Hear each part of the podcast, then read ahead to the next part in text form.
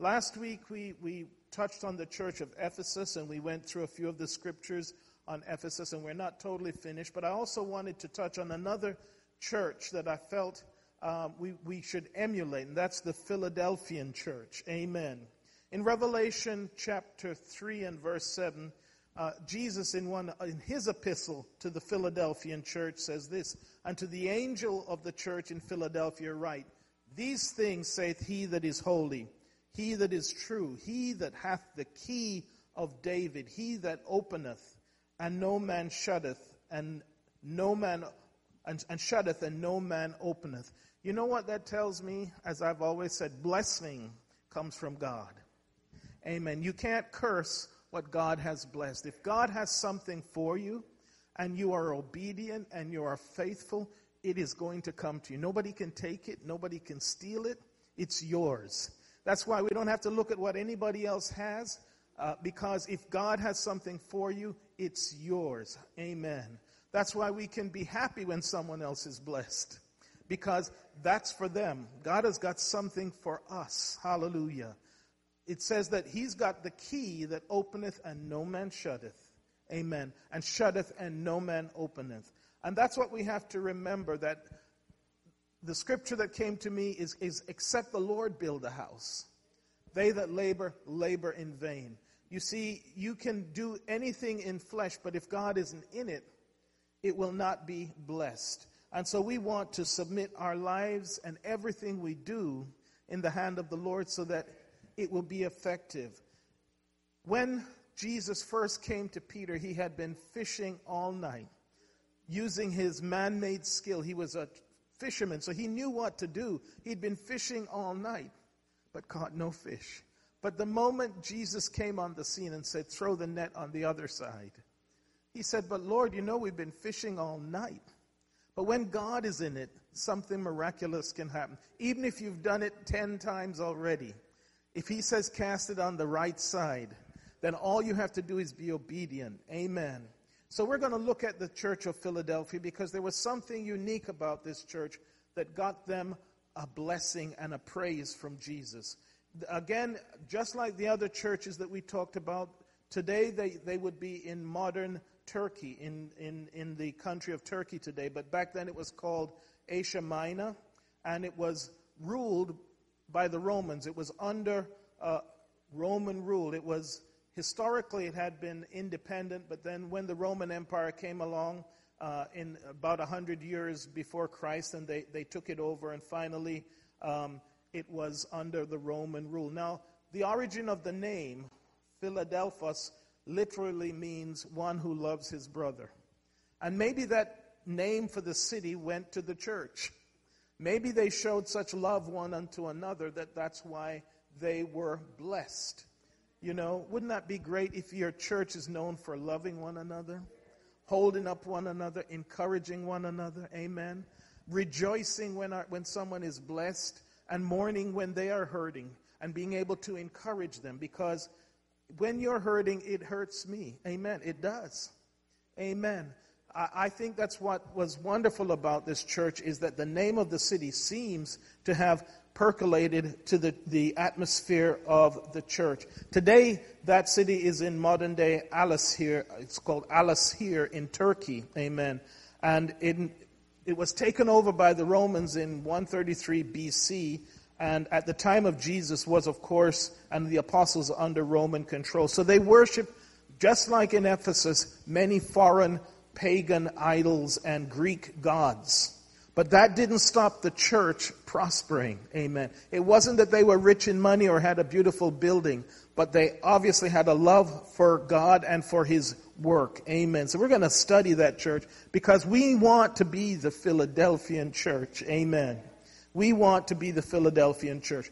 Well, the epistle to the Philadelphian church is actually from Jesus himself, and it's found in Revelation chapter 1, starting at chapter 1 and verse 10. It says, I was in the Spirit on the Lord's day, this is John, and heard behind me a great voice as of a trumpet, saying, I am Alpha and Omega, the first and the last. What thou seest, write in a book, and send it unto the seven churches in which are in Asia unto Ephesus, and unto Smyrna, and unto Pergamos, and unto Thyatira, and unto Sardis, and unto Philadelphia, and unto Laodicea.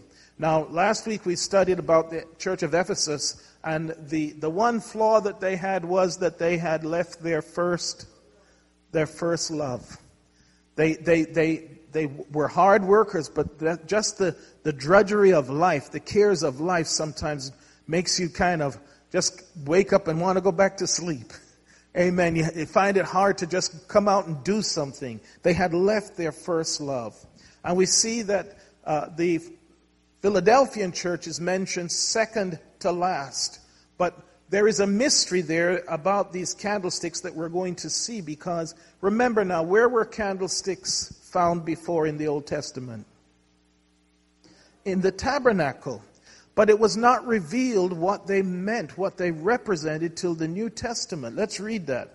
Revelation 1:17. And when I saw him, when John saw this vision of Christ standing in the seven between seven candlesticks, he said, I fell at his feet as dead. And he laid his right hand upon me, saying unto me, Fear not, I am the first and the last. Almost every time there was an angelic encounter in the Old Testament, the first thing the angel would say would be what? Fear not. When you're in the presence of God, when He comes to visit you, do not fear. That's a glorious experience. Amen. I am He that liveth and was dead, and behold, I am alive forevermore. This was the risen Christ speaking to, to John and declaring to him who he was if he had any doubt. And then he told him some specific things. See, in the New Testament, most of the the books in the New Testament are historical.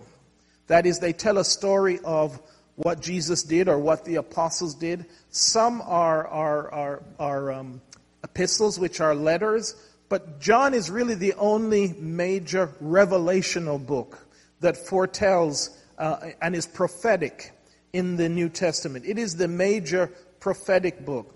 And so John was specifically told to write what he had heard and seen, the things which are, the things which shall be hereafter. And then he's being given revelation. He's being given some, some, some insight that no one had at that time. It says, The mystery of the seven stars, which thou sawest in my right hand, and the seven golden candlesticks. The seven stars are the angels of the seven churches. And that word there means messenger in the Greek the messengers of the seven churches. And the seven candlesticks which thou sawest are the seven churches. So, what's being revealed here is that even in the tabernacle, God had a mystery and a purpose for the seven candlesticks that was not revealed until the New Testament. In fact, Paul speaks about the church that was in the wilderness. The church that was in the wilderness, that every time they lit one of those candlesticks, it was representative of God's future fulfillment for me and you, being in the church. Amen. In his presence. Where was the church, the candlesticks located? In the holy place. That's where we should be all the time. That's where the church, the candlesticks were in the tabernacle. They were in the holy place. Amen the Bible says that we, we have not come to a, we have come to Mount Zion. We've come to a special place. When we come here, although it's just a building, it's also a place where we worship, where we pray. And although this building is not the church, it is where we have church, where we experience a touch. Amen. And in the Old Testament, the tabernacle was where they experienced God. And symbolically, the candlesticks represented the church. And now the mystery is being revealed to John. The mystery of the seven stars which thou sawest in my right hand, and the seven golden candlesticks. The seven stars are the angels or messengers of the seven churches, and the seven candlesticks which thou sawest are the seven churches. So God chose seven churches in the New Testament age that kind of represents all types of churches. You had the the church of Ephesus, which were hardworking. You had the church of Smyrna, where they were being martyred and being killed. You had the church of Pergamos, which is where uh, it's described as Satan's seat. And I always make the joke when people ask me where I'm from, I say Pergamos. Amen. Some, some look at where we are as Satan's seat. Amen. Every night you look at the news, there's someone been shot, someone been killed, some terrible thing happened. But here is the, the wonderful thing about that. The Bible says, where sin doth abound, grace doth much more abound. God's mercy and His grace is going to be focused on the place where there's trouble. Remember, it's the gates of hell that shall not prevail. God is taking the fight to Satan. It's not the gates of heaven that are under attack. It's the gates of hell. Amen. So although we're living in, in a city and in a place where maybe there's all kinds of things going on, the Bible says that where sin doth abound, grace doth much more abound. God's grace and His love and His favor is still available wherever you are. Amen. So one of the things that Jesus starts to reveal to him and tell him that he has a key he tells him, I have the key of David. Now, this is very mysterious because there is not much reference to that, and you have to go all the way back into the Old Testament. Let's read it. And it says, Unto the angel of the church in Philadelphia write, These things saith he that is holy, and he that is true, he that hath the key of David, he that openeth, and no man shutteth, and shutteth, and no man openeth. Wow. He's telling this church, listen, because you have been faithful, because you, you have shown love, I have a key that can open some doors. I tell you, when God opens some doors, no one can shut it. Amen. And when God shuts some doors for protection, no one can open it. It was God that shut the door on the ark. Noah went in and it was seven days, and then the Bible said that God shut the door. There was no opening that door once God had shut it. Amen. And if God opens a door for you, there is no one who can shut it. Amen. We need to understand that He has the key. Hallelujah. He has the key. He says, He that openeth and no man shutteth, and shutteth and no man openeth. So what is he talking about? What does he mean to the specifically to the Philadelphian church? What he's saying, listen, because you've been faithful, because you have been missionary minded, I'm going to give you more souls. Because that's how it works. Remember the parable of the talents? The one who did nothing lost what he had. But the one who only had two and made two more, he said, Blessed and, and welcome into the, to, to the blessing or the joy of the Father. And the one who had five, to him was given more. So we see that because the Philadelphian church was faithful, God is saying, I'm going to open even more doors for you. Look at this. 2 Peter 1.10 says, says this, Wherefore the rather, brethren, give diligence to make your calling and election sure. For if ye do these things, ye shall never fall. And then verse 11 is the key. It says, For so an entrance, God will open a door. So an entrance shall be ministered or served to you unto you abundantly. God will open a door abundantly. Amen. If you, if you, if you go about his business with diligence, he will open a door abundantly. He has done that for me so many times. Open a door of abundance, opened a door of blessing, opened a door of deliverance because he has the key. Amen. Now, the thing about David that is that God said about him was what? What's, what sticks out to you when you say David? What's something that God said about David? Is a man after his own heart. And that is the key to getting the key. When we are, our heart is towards God, when our heart is about his business, he will be about our business. Amen. You can't outdo God. Hallelujah. Because he is faithful. Hallelujah. And this is what Second Peter is saying. It says, For so an entrance, a door will be opened and minister or serve to you abundantly into the everlasting kingdom of our Lord and Savior Jesus Christ. God will make a way when there doesn't look like there is a way. Isn't that awesome? Because there's been many times when I'm shaking my head, I don't know how I'm going to get through this.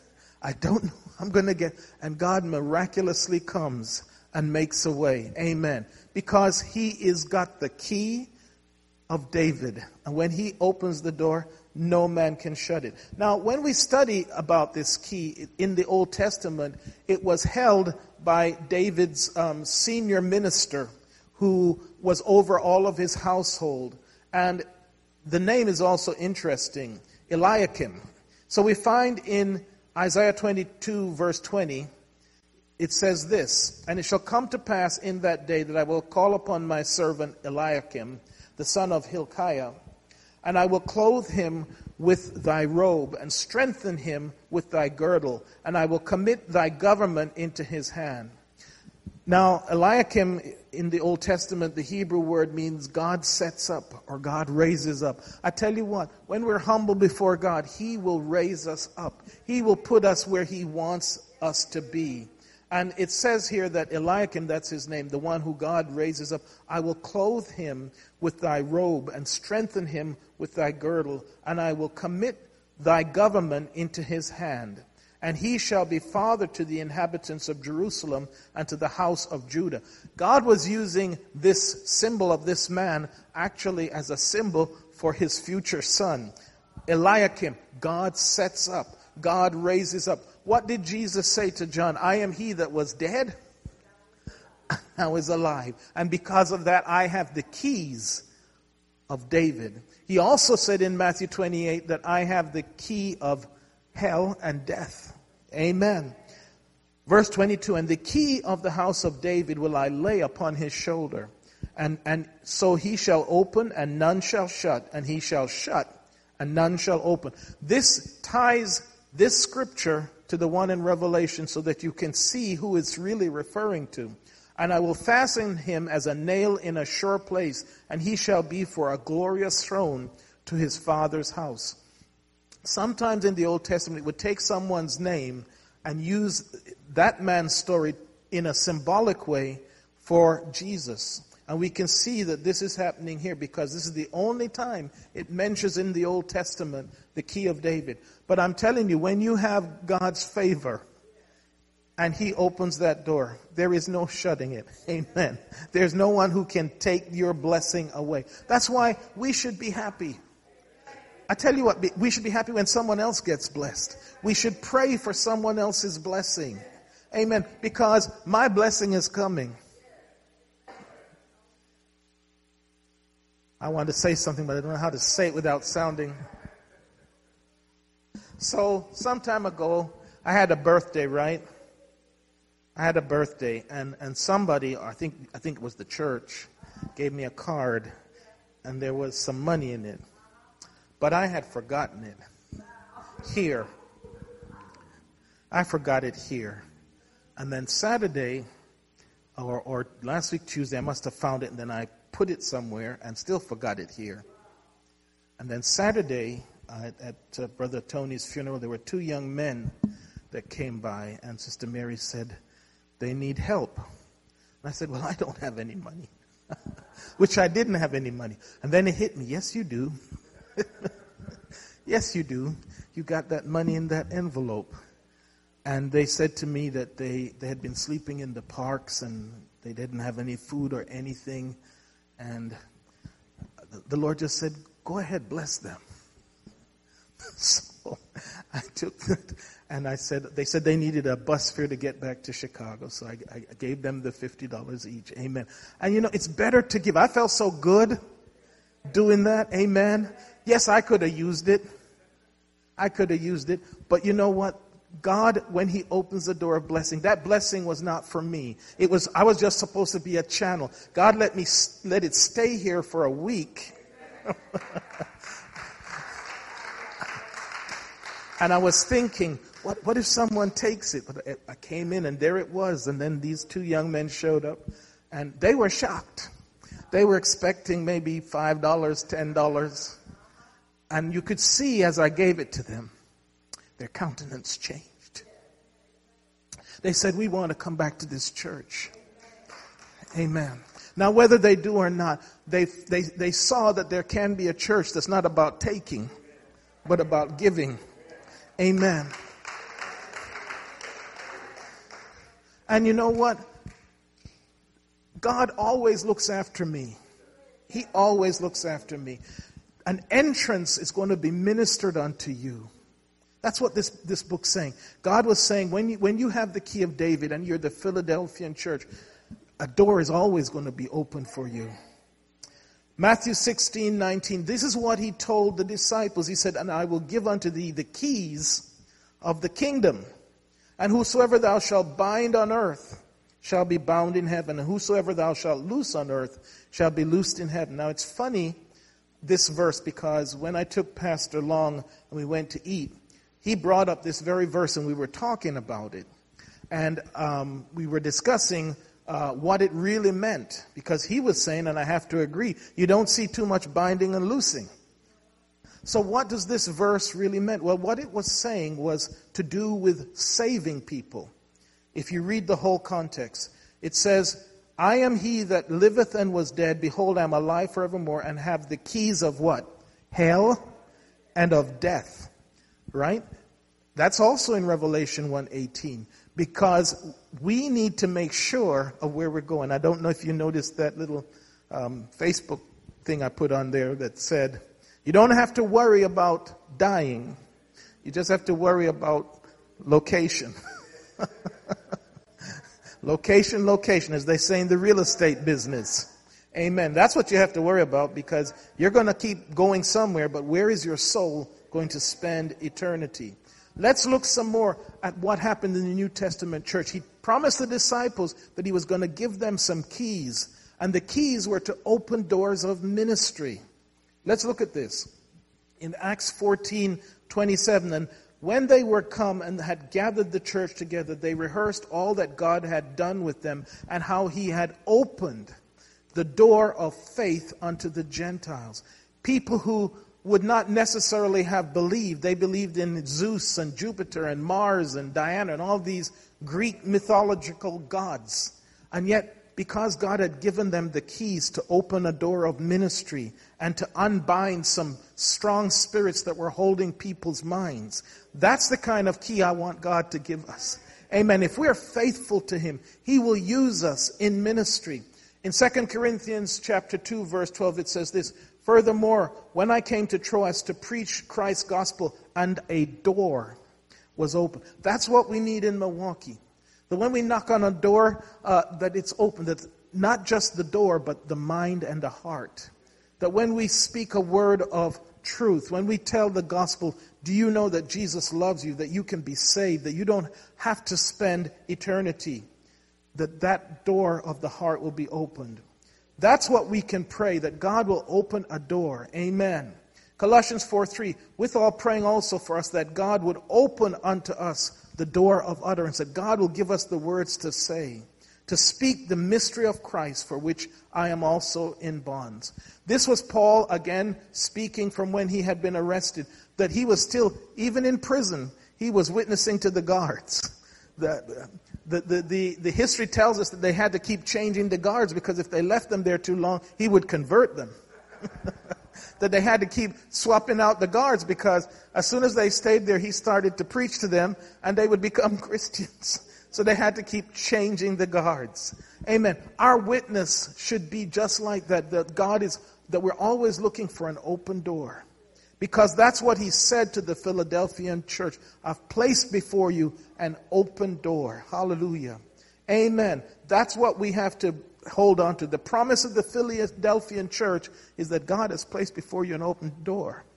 Amen. That you that, that Satan will not be able to bind your witness, bind your ministry. Amen. Shut you out. That your work will be fruitful. Amen. That's what we have to, to pray for and, and, and strive for, that we become the Philadelphian church. That's why they were praised. They had, God had, Jesus had nothing negative to say about that church. But sometimes God does shut doors to protect us. Amen. Sometimes he shuts doors. There was a, a time Paul was going somewhere and the Holy Spirit said, Don't go there. Don't go there. That's why we always have to listen to the Spirit. Listen to the Spirit. We see in Genesis that God shut some doors. Genesis 7:15. And they went in unto Noah into the ark, two and two of all flesh wherein is the breath of life. And they that went in went in male and female of all flesh, as God had commanded him, and the Lord shut him in. When the Lord shuts the door, no one is opening that door. Amen. No one is getting in. Amen. Hallelujah. When God shuts you in for protection, no one is coming in there. Amen. Matthew 25, verse 3, 6 says, And at midnight there was a cry made, Behold, the bridegroom cometh. Do you notice, of course, in this story that all the virgins were sleeping? The wise and the foolish. They were all asleep. And really, the church today seems that way to me. Not too many people preach Jesus is about to come. It's all about something, it's all about relationship or something else. But Jesus is about to come. And it, it just shocks me when I look at the church and what things are important. It's all about politics and, and, uh, and um, Christ, nationalism and Christianity mixing instead of the gospel message. Paul said, Listen, I only know how to preach Christ. I'm not preaching elections or politicians. I only know how to preach Christ and Him crucified. But at midnight there came a cry, Behold, the bridegroom cometh. Go ye out to meet him. Then all those virgins arose. Everybody woke up. I, have come to the conclusion, this is my personal opinion now, that there will be a little warning before the rapture to those who are spirit filled. I, I think there will be. I don't know that for sure. I just, I just believe that looking at God's dealings in the Old Testament. He said, shall I, shall I let my friend Abraham know what I'm about to do? And he did warn Abraham, didn't he? He said, I'm about to destroy Sodom and Gomorrah. I'm about to destroy Sodom and Gomorrah. He gave him a little, little notice. The Bible says in Daniel 12, the wise would know. The wise would, that's why we come to church so we can encourage one another, exhort one another, hear God's word, and know that we're in the time of the end. Amen. And at midnight there came a cry. There was a warning. Wake up. The bridegroom is coming. Then all those virgins arose and trimmed their lamps. And the foolish said unto the wise, Give us of your oil, for our lamps are gone out. But the wise answered, saying, Not so, lest there be not enough for us and you, but go ye rather to them that sell and buy for yourselves. And while they went to buy, the bridegroom came, and they that were ready, let's say that, they that were ready, they that were ready. That's the phrase today. They that were ready went in with him to the marriage, and then the door was shut. The very worst thing for a Christian I can think of would be to know that you missed the rapture. Because it's not like you're unsaved or, you know, you would know what's going to happen. You would know what's about to happen on this earth. You would not be ignorant. The worst thing that I can think of would be missing the rapture. Amen. And you've heard my story a million times how when I was eight, I thought I missed the rapture. and I, and I called the police. called the police and said, My parents are gone and they're not coming back.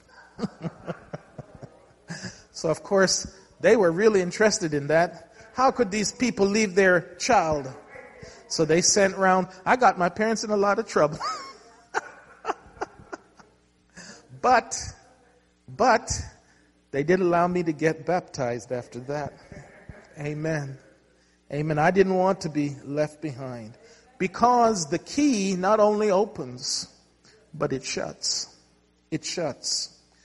The other thing he told the Philadelphian church is listen, you have, you have had a little faith. You have shown a little strength. You know why Jesus used the mustard seed to illustrate faith? Because it is one of the tiniest of seeds.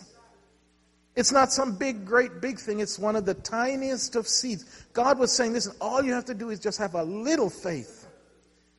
He says, I know thy works. Behold, I have set before thee an open door, and no man can shut it, for thou hast a little strength, and hast kept my word. That's been my prayer this week. Lord, help me to just keep your word, to walk according to what you want, not what I want and has not denied my name. Not denied my name. I want to make sure that I don't deny his name. Amen. I was looking up last night, um, for some reason, I don't know how I got onto that. I was studying all of these, the oneness denominations, right? And, and how it all started from Azusa Street. And the thing that split from the Assembly of Gods and all the others was the revelation of the name. Because truth will separate, you know. And, and when they read the scripture that says that Jesus is the fullness of the Godhead bodily, that was the revelation of who he was to so many people. And I want to be able to say that I have not denied his name in how I live, how I talk, how I witness, how I function.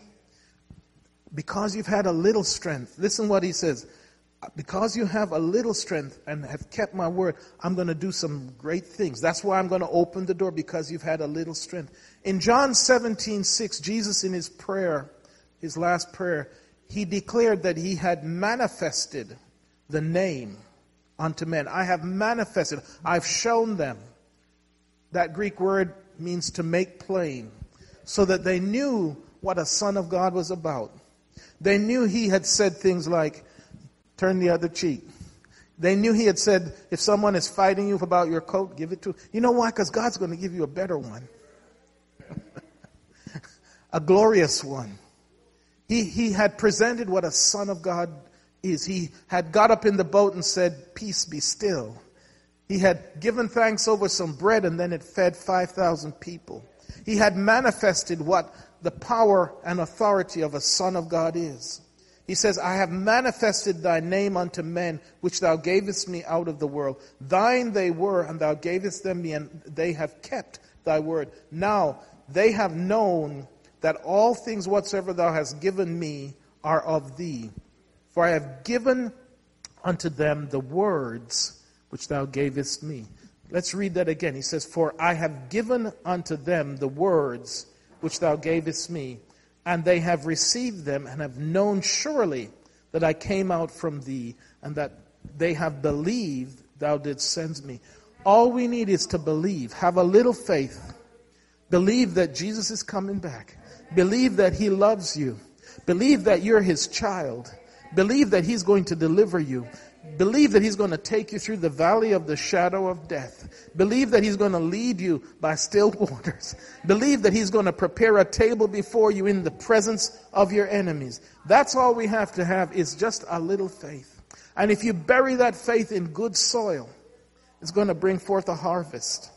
A little strength. Amen. That's what it says. Amen. A little strength. And why? Because they have kept my word. How do you keep his word? How do you keep his word? They have kept my word. They believed him. They believed him. He said, I've come to do the work of my Father. Well, what is the work of my Father? Just to believe. We talked about Sunday about the Syrophoenician woman and how Jesus was insulting her to test her and said, Well, you know, it's not meet for me to give you the miracles, the, the bread that belongs to the children. And her answer was so astounding and so so fantastic that Jesus couldn't not but help marvel. The Bible said he marveled. He said he had not found so much faith in all of Israel. All we need is to believe that God loves us and that he still has a plan for your life.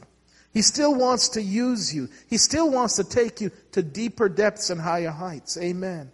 It says, A little strength kept my word and has not denied his name. That's what he's asking for. That we do not deny his name. Now, one of the things that has happened in, this, in, in the Philadelphian church is you're going to get opposition. You know, when you stand up and try and walk straight, there is going to be opposition. Sometimes it's, it's purely demonic, but sometimes he uses people. Amen.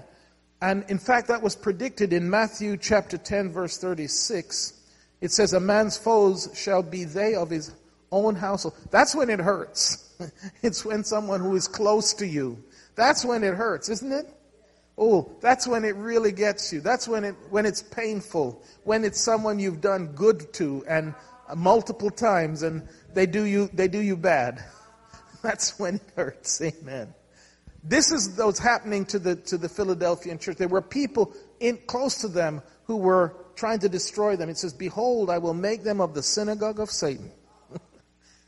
First church of Satan. you know, Satan has a church, it's within the church.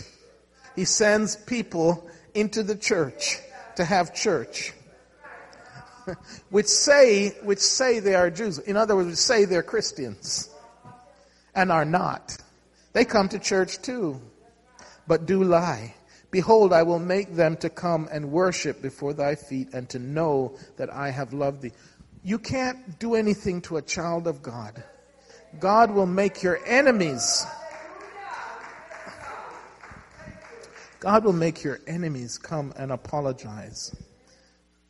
Um, I know this is streaming, so I probably shouldn't say it. Okay. Past, past, passed along was, you know, we were, we were reminiscing over the 40 years of his ministry and being in the church, I saw a lot of things happen and, you know, he, I was asking him where this one was, where that one was, where this one was, and he was telling me and how over the years certain ones would come back to him and, and apologize and said I was wrong, wrong. Cause I was, I was, I was telling him, you know, I don't know about this pastor. amen, amen, amen. But God will make, if you're the Philadelphian church, he says he will make them come back and worship before thy feet just to know that he loves you. See, Paul experienced this, and this is why we should have hope. If the great apostle Paul went through some stuff, and he was the apostle who wrote most of the New Testament, then what about little you and me? Look, this is what Paul said in journeyings often, in perils of waters, in perils of robbers, in perils of mine own countrymen, in perils by the heathen, in perils in the city, in perils in the wilderness. He, he had a nonstop active life, didn't he? it doesn't sound like he had anywhere where he could really rest in this world. In perils in the sea, in perils among false brethren. And that's what hurts the most, isn't it? But nevertheless, he could have that, that, that, that, that saying near the end of his life, and he said, I fought a good fight. Man, if we can say that, amen. If we can say, I fought a good fight, I have kept the faith. I have kept the faith. Listen, Galatians 2 4, he says, And that because of false brethren unawares brought in, who came in privily to spy out our liberty, which we have in Christ Jesus, and they might bring us unto bondage. He was always getting attacked. You're that murderer, Paul, who killed all them Christians. Didn't matter if it was 25 years ago. I'm sure there were people throwing that up in his face. Who are you? Listen to the next thing that Jesus says to the Philadelphian church. And this is the most important one. This is the one that we're going to need to get through. The word of my patience. It's going to take patience. You have to run this race, Paul says, with what? Patience. Because thou hast kept the word of my patience. What was the word? He says, You've kept my word. What word was it?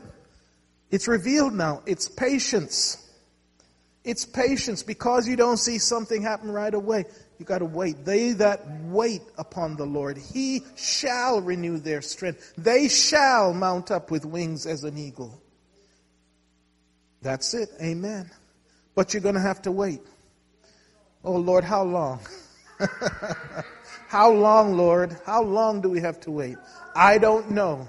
He said, Go wait at Jerusalem until, until, until, until you be endued with power from on high. You know, I speculate that there was probably a lot more than the 120. Maybe there was as many as 500 because Peter said, that he was seen by over 500 people after his crucifixion. So I, I speculate that there was a, whole bunch of them, more than the 120, but as the days went on, some couldn't wait. Man, it's been 20 days. How will, did he say how long we, we were? No, he didn't say how long. Well, how much longer are we going to wait? Nothing's happening. We've been praying and praying and praying, nothing. And then it's 40 days, nothing happening, nothing happened. But on the 50th day, there came a sound. There came a sound as of a mighty rushing wind. You see, when you wait on the Lord, see, the key is the word of the word that they kept. Here's the revelation tonight. Wasn't some flashy message, wasn't some great oratory. It was patience. See, many of us blow it. Sister Mary brought up the reference to Saul when he wouldn't wait. The prophet had told him, Wait till I come. He would not wait. That's what most of the mistakes, in, in, at least in my life, I'll point to me, have been because I've moved when God did not move. I was impulsive and I made a choice when I should have waited. Because thou hast kept the word of my patience. This is the key. I will keep thee from the hour of temptation, which shall come upon all the world to try them that dwell upon the earth. The word that we have to keep is patient, patient endurance. That's what we have to keep. It's a fight. It's not a, it's not a cakewalk. It's not an easy stroll. It's a fight. And to do that, it's he that endureth the same. Okay. The word of my patience. This is the strength of the Philadelphian church. Whatever they were experienced, they experienced it with patience. Paul says you got to run this race with patience. It's not a sprint, it's a marathon. You got to pace yourself, right? You still have some miles to go. You can't think, okay, I'm going to run past him. Another couple hundred feet, you'll be going, not able to make it. You got to pace yourself, right? You got to pace yourself. This is a, a journey and it's not a sprint. Amen. Revelation 14:12, it speaks about it again. Here is the patience of the saints. Here are they that keep the commandments of God and the faith of Jesus. The Bible says in, in Daniel that he will try to wear out the patience of the saints. That is the, the, the key. I'm trying to say it over and over again. Whatever you're going through right now, hold on. Run this race with, even if it's been 10 years, maybe it's been 12 years. Our anniversary is 13 years. Even if it's been 13 years, if it's been 15 years, or maybe it's been like Abraham, it's been 24 years and you're still waiting. But one day, he was sitting in his tent and he saw three men came. Guess what? The day had come. The day had come, and God came and told him, This time next year, Sarah is going to have a son at the appointed time. I preached that about God having an appointed time in our lives. Don't move before His appointed time. Don't leave the upper room before the fullness of time. Because God does everything according to His appointments. And it takes patience and trust and faith to stay the course. Amen. Here is the patience of the saints. Here are they that keep the commandments of God and the faith of Jesus. And I heard a voice from heaven saying, Right, blessed are the dead which die in the Lord from henceforth. Yea, saith the Spirit, they may rest from their labors, and their works do follow them. Now, when do they rest? When we are either dead or in the rapture. Do you understand what that's saying? We're not going to, don't look for rest now. You're going to be in a fight. Don't look for getting, com- every time I think I'm getting comfortable, everything's going to be great, I don't have no problems, and everything's going to be, I've had a, oh, this is great, I love it. Just, just freeze this moment, Lord. he doesn't do it. Amen. Because we're on enemy territory. Amen. Look for the fight. But here is the promise. If we will keep uh, the word of his patience, he in turn is going to keep us. Let's say that word keep us. Amen. From the hour of temptation. Jesus told his disciples in Matthew 26 41, watch and pray. Watch it like Nehemiah when he was building the wall. They, they, they built the wall, but they had a sword as well. They were working and they were watching. Watch and pray that he enter not into temptation. The spirit indeed is willing, but the flesh is weak. Every time he told them, Can you, can you pray with me? They fell asleep. they fell asleep. Amen. The same thing happened in the Old Testament with Abraham. When God was making his covenant with him, Abraham went into a deep sleep. And you know what? God had to make the covenant by himself. The same thing happened in the garden with the three with the disciples. He said, Pray with me, and they all fell asleep. He had to do that prayer by himself.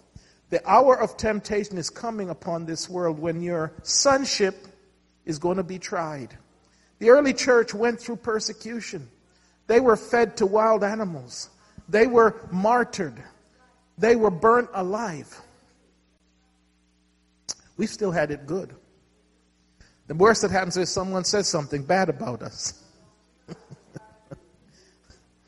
Listen, I will keep thee from the hour of temptation will come upon all the world.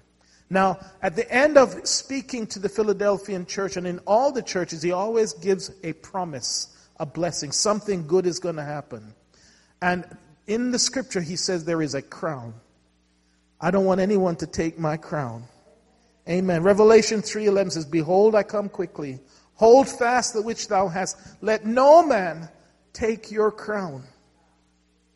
Him that overcometh will I make a pillar in the temple of my God, and he shall go no more out, and I will write upon him the name of my God and the name of the city of my God, which is the new Jerusalem, which cometh down out of heaven from my God, and I will write upon him my new name. He that hath an ear, let the Spirit hear. If you could stand with me. See, there are five crowns promised, and five is the number for grace. There is the crown of righteousness, the crown of life, the crown of glory, the crown of rejoicing. Ooh, that's a hard one. He says, Rejoice, I say, right?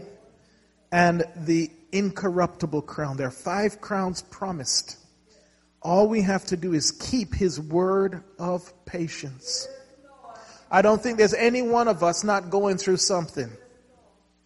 The Bible said he that is going to come is going to have to deny himself and carry his, his cross, his own cross, and follow me. Amen. But if we will just hold on, I don't think it's that long. I'm, I'm not putting any dates, but I don't think it's that long. I, I don't want to say what I think, but anyway, it's not that long. When they say peace and safety, sudden destruction. There's coming a cry very soon, behold, the bridegroom cometh. Church is going to be full the day after the rapture. Church is going to be full the day after the rapture. But God wants us to be saved. Hallelujah. And I want us to be all in the Philadelphian church. All we have to do is hold on and keep that word of patience. Hallelujah. If you could bow your hearts with me. Father, we thank you tonight for your word.